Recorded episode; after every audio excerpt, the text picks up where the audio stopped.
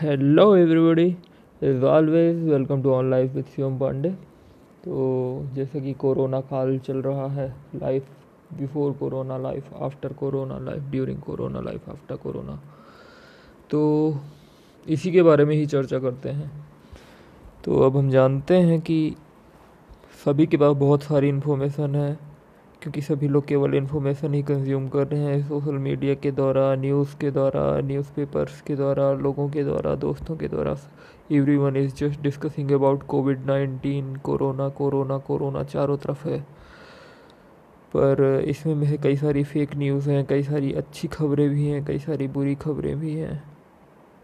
पता नहीं कब ख़त्म हो गई है लॉकडाउन।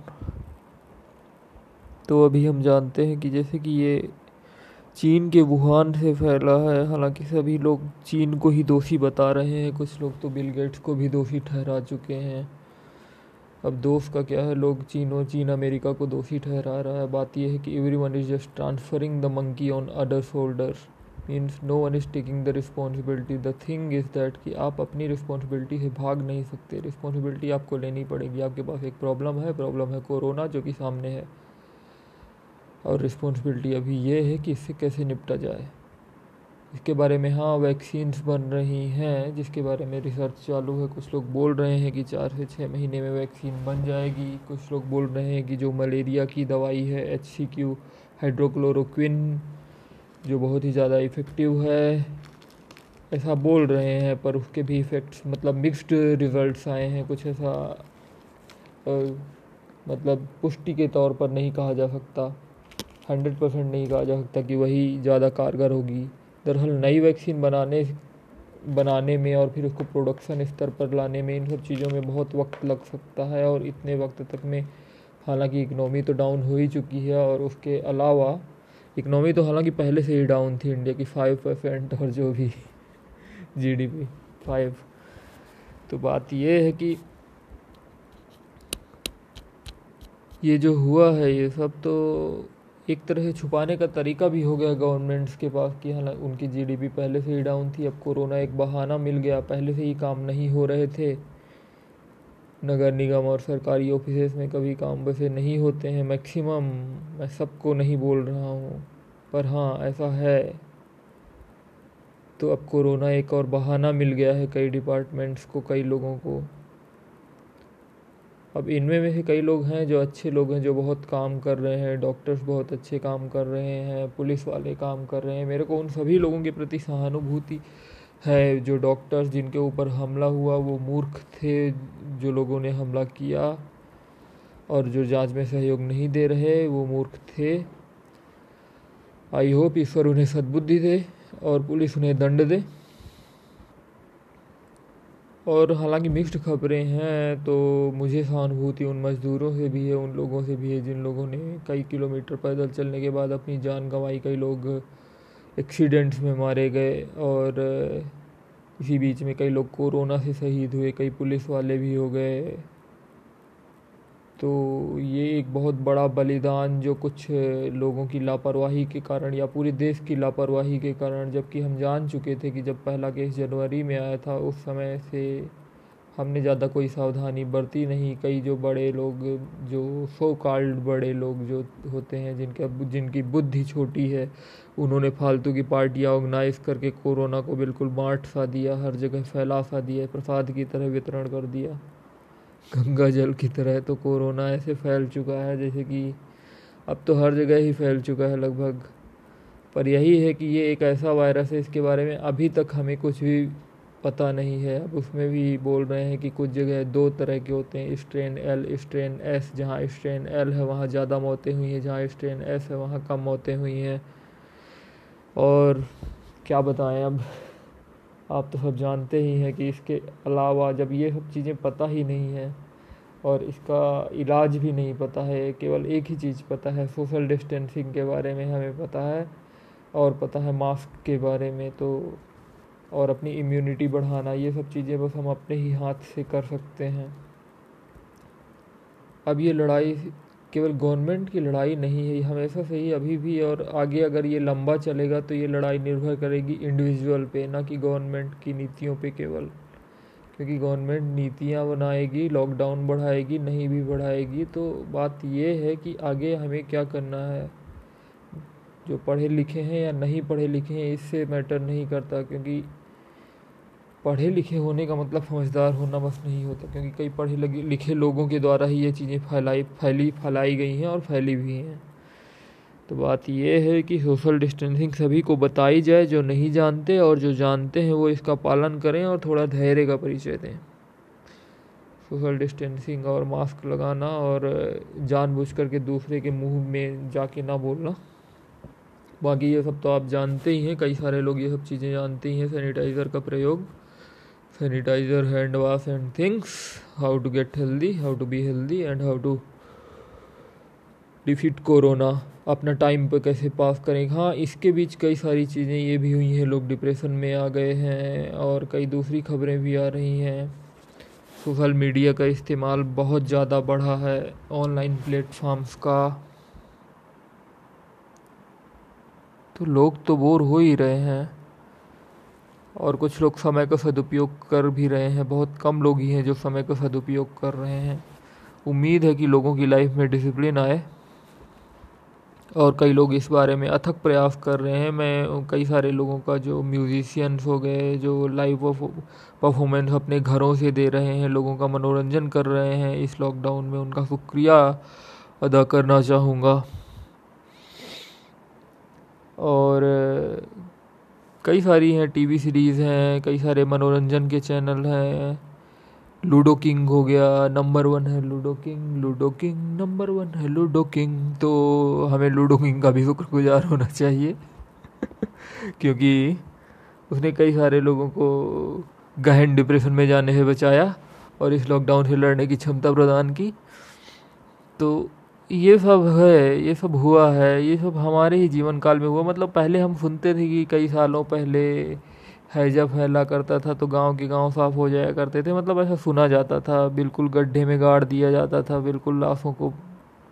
अब वो ऐसा हम लगभग देख ही सा रहे हैं, ऐसा लग रहा है, या मीडिया के द्वारा इतना प्रोजेक्ट किया जा रहा है। क्योंकि देखा जाए तो इस बीमारी में मैक्सिमम हाँ उन लोगों को ज़्यादा दिक्कत है जिनके वो पहले से कोई ना कोई बीमारी है, या फिर उसके अलावा जिन लोगों को पहले से बीमारी है, और जो बच्चे हैं या बूढ़े हैं या जिनका इम्यून सिस्टम कमज़ोर है, उनमें कई लोग जो ये लापरवाही कर रहे हैं कि कोरोना हमारे मोहल्ले में या हमारे शहर में नहीं है, नहीं आएगा, तो ये चीज़ें पता नहीं चलती कि कैसे आता है, लोगों का कहा नहीं जाता। एक ही चाहिए होता है ना इंसान, जो इन्फेक्टेड हो दूसरों को इन्फेक्ट कर देते हैं, जो क्वारंटाइन का पालन नहीं करते, जो नहीं बताते हैं। तो इसलिए सतर्क रहने की बहुत ज़्यादा ज़रूरत है।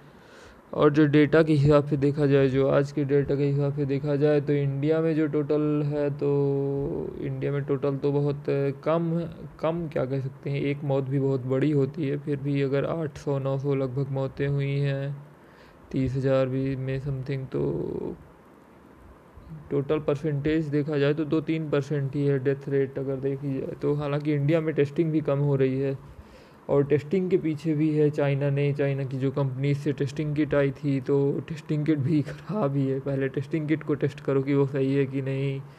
ये तो बहुत सारी चीज़ें हैं, सब गोलमाल है भाई, सब गोलमाल है। तो बस फिर वही है। आज प्रीती नंदी का जो था एक लेख भी आया था, चेतन भगत का भी लेख आया था, तो कई सारे लोगों के इन लेखों से थोड़ा सहानुभूति मिलती है और थोड़ा आत्मविश्वास प्रबल होता है। वो बताते हैं कि ये कोई बड़ी समस्या नहीं है, जो होता है, जो है, जैसा है वो तो है ही, हकुना मटाटा, यानी कोई चिंता नहीं तो मतलब चिंता करने की क्या बात, मरेंगे तो सभी मरेंगे, लोग ऐसे ही सोचते हैं। पर जितना हम अपनी तरफ से कर सकते हैं, जो बचाव कर सकते हैं, वो करना ज़रूरी है, और धीरे धीरे कुछ बड़े स्टेप्स लेना भी ज़रूरी है, जिससे कि हम आगे लॉकडाउन को धीरे धीरे खोल सकें और आगे लाइफ आफ्टर कोरोना सेम तो नहीं रहेगी, पर हाँ अपने आप में बदलाव करें, आत्मनिर्भर बने और चलें, हम आगे आगे बढ़ें। तो वही है, पता नहीं तीन मई के बाद लॉकडाउन खुलेगा नहीं खुलेगा, कुछ जगह खुलेगा, कुछ परसेंटेज में खुलेगा। अब ये इंडिविजुअल एडमिनिस्ट्रेशन पे डिपेंड करता है, इंडिविजुअल डिस्ट्रिक्ट एडमिनिस्ट्रेशन पे, इंडिविजुअल के राज्यों पे निर्भर करता है कि वो ग्रीन जोन में क्या एक्शन लेते हैं। आई होप कि ग्रीन जोन वाली जगहों पे जहाँ पे कोरोना पॉजिटिव कोई नहीं पाए गए हैं, तो उन ग्रीन जोन वाली जगहों में धीरे धीरे लॉकडाउन को ख़त्म करना चाहिए, जिससे कि इकोनॉमिक गतिविधियां आगे बढ़ सकें और लोग अपने काम करा सकें, क्योंकि काम पहले से ही ठप्प पड़े हुए थे और लॉकडाउन के कारण और भी ठप्प पड़ गए हैं।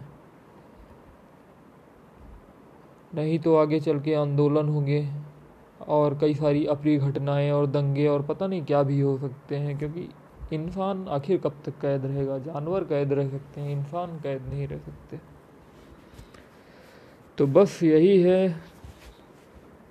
आई होप कि सब चीज़ें पहले की तरह अच्छी हो जाएं, धीरे धीरे लॉकडाउन खुले और सख्ती के साथ, मतलब जो बॉर्डर्स में, मतलब ज़िलों के बॉर्डर्स में ज़्यादा सतर्कता बरतते हुए हमें लॉकडाउन खोलना चाहिए ज़िले के अंदर, या उन क्षेत्रों में जहाँ पर लॉकडाउन करने की जरूरत, जहाँ पर पहले केसेस नहीं मिले हुए हैं, जो ग्रीन जोन्स हैं उन्हें खोल करके काम चालू करना चाहिए धीरे धीरे। अब जैसे कि ऑफिसेस में है, तो ऑफिसेस में हमें ऑनलाइन की गतिविधियां बढ़ानी पड़ेंगी, चाह कर भी या ना चाह कर भी ऑनलाइन गतिविधियां, ऑनलाइन कार्य करने की प्रणाली लानी पड़ेगी। जो ई ऑफिस प्रणाली जो आई हुई है उसे इम्प्लीमेंट करना पड़ेगा। गवर्नमेंट ने ये सब चीज़ें कभी नहीं की, पर करना पड़ेगा हमें। हमारे पुराने ऑफिसर्स जो भी हैं या सभी को ये चीज़ें सीखनी पड़ेंगी कि ईमेल्स कैसे चेक करते हैं, ईमेल्स कैसे भेजते हैं। ये सब चीज़ें बहुत ज़रूरी हो जाएंगी अब गवर्नमेंट ऑफिस में भी, जैसे कि प्राइवेट ऑफिस में होता है, प्राइवेट कंपनीज़ जैसे शिफ्ट में काम करती हैं। तो आई होप कि गवर्नमेंट्स को भी कुछ ऐसा करना चाहिए कि वो शिफ्ट में काम करें, जिससे कि आगे के समय में शिफ्ट में काम करें, या कुछ ऐसा करें कि जिससे कि ये चीज़ें कवर हो सकें, ये जो लॉस हुआ है वो कवर हो सके और देश आगे प्रगति कर सके। कभी ना कभी तो किसी न किसी तरीके से तो कवर करना पड़ेगा, क्योंकि प्रकृति हमेशा कुछ ना कुछ देती है, तो जब वही सिखाती है प्रकृति। जब हम नहीं सीखते तो प्रकृति अपने तरीके से सिखाती है, और उसे आप दंड बोलें या सीखने का एक अलग मौका बोलें, हमें आत्मनिर्भर बनना पड़ेगा। हर जगह से मजदूर यहाँ से वहाँ, कुछ औद्योगिक क्षेत्रों में बस में ही जा रहे हैं, दूर दूर काम करने जाते हैं। तो वही है, कुछ क्षेत्र कम विकसित हैं, कुछ क्षेत्रों में बिल्कुल भी विकास नहीं है। तो हमें गांवों को भी सेल्फ सफिशिएंट, मतलब आत्मनिर्भर बनाना पड़ेगा, शहरों को आत्मनिर्भर बनाना पड़ेगा कि मैक्सिमम लोग जहां तक हो सके तो वो वहीं रह करके काम कर सकें।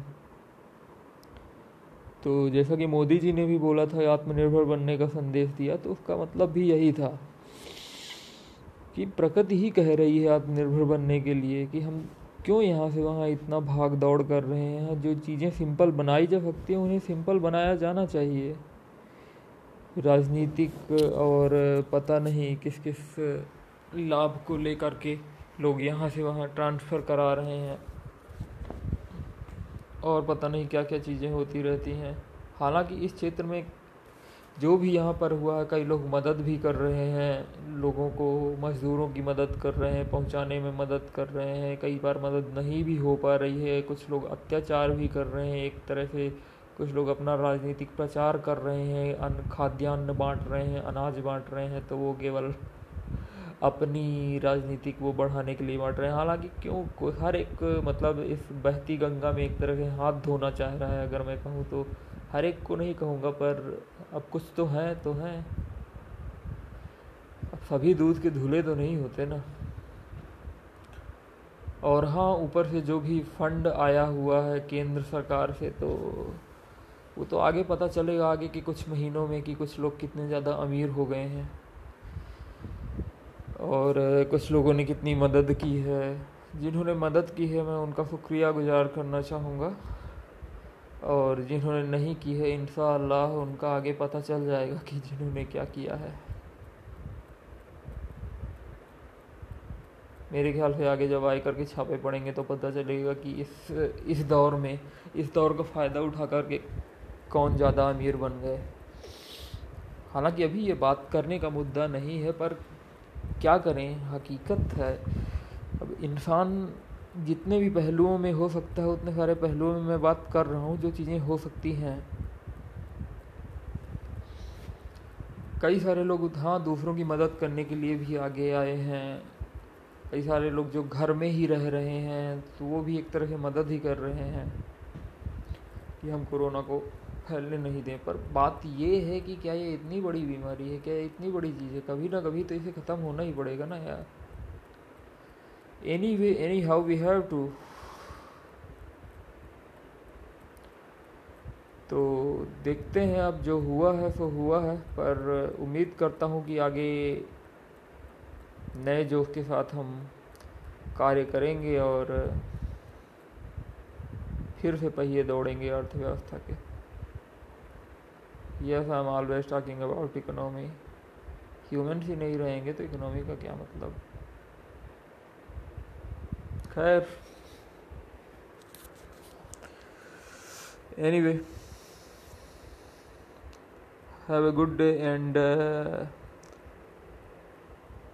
Hope for a happy and healthy life. जितने भी दिन बचे हुए हैं आगे आने वाले दिनों में आप प्रगति करें, स्वस्थ रहें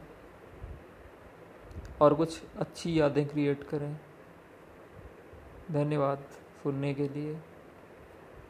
आप मुझे सुना भी सकते हैं और सुझाव भी दे सकते हैं और मैं इनका स्वागत करता हूँ। मिलते हैं फिर कभी। Okay bye.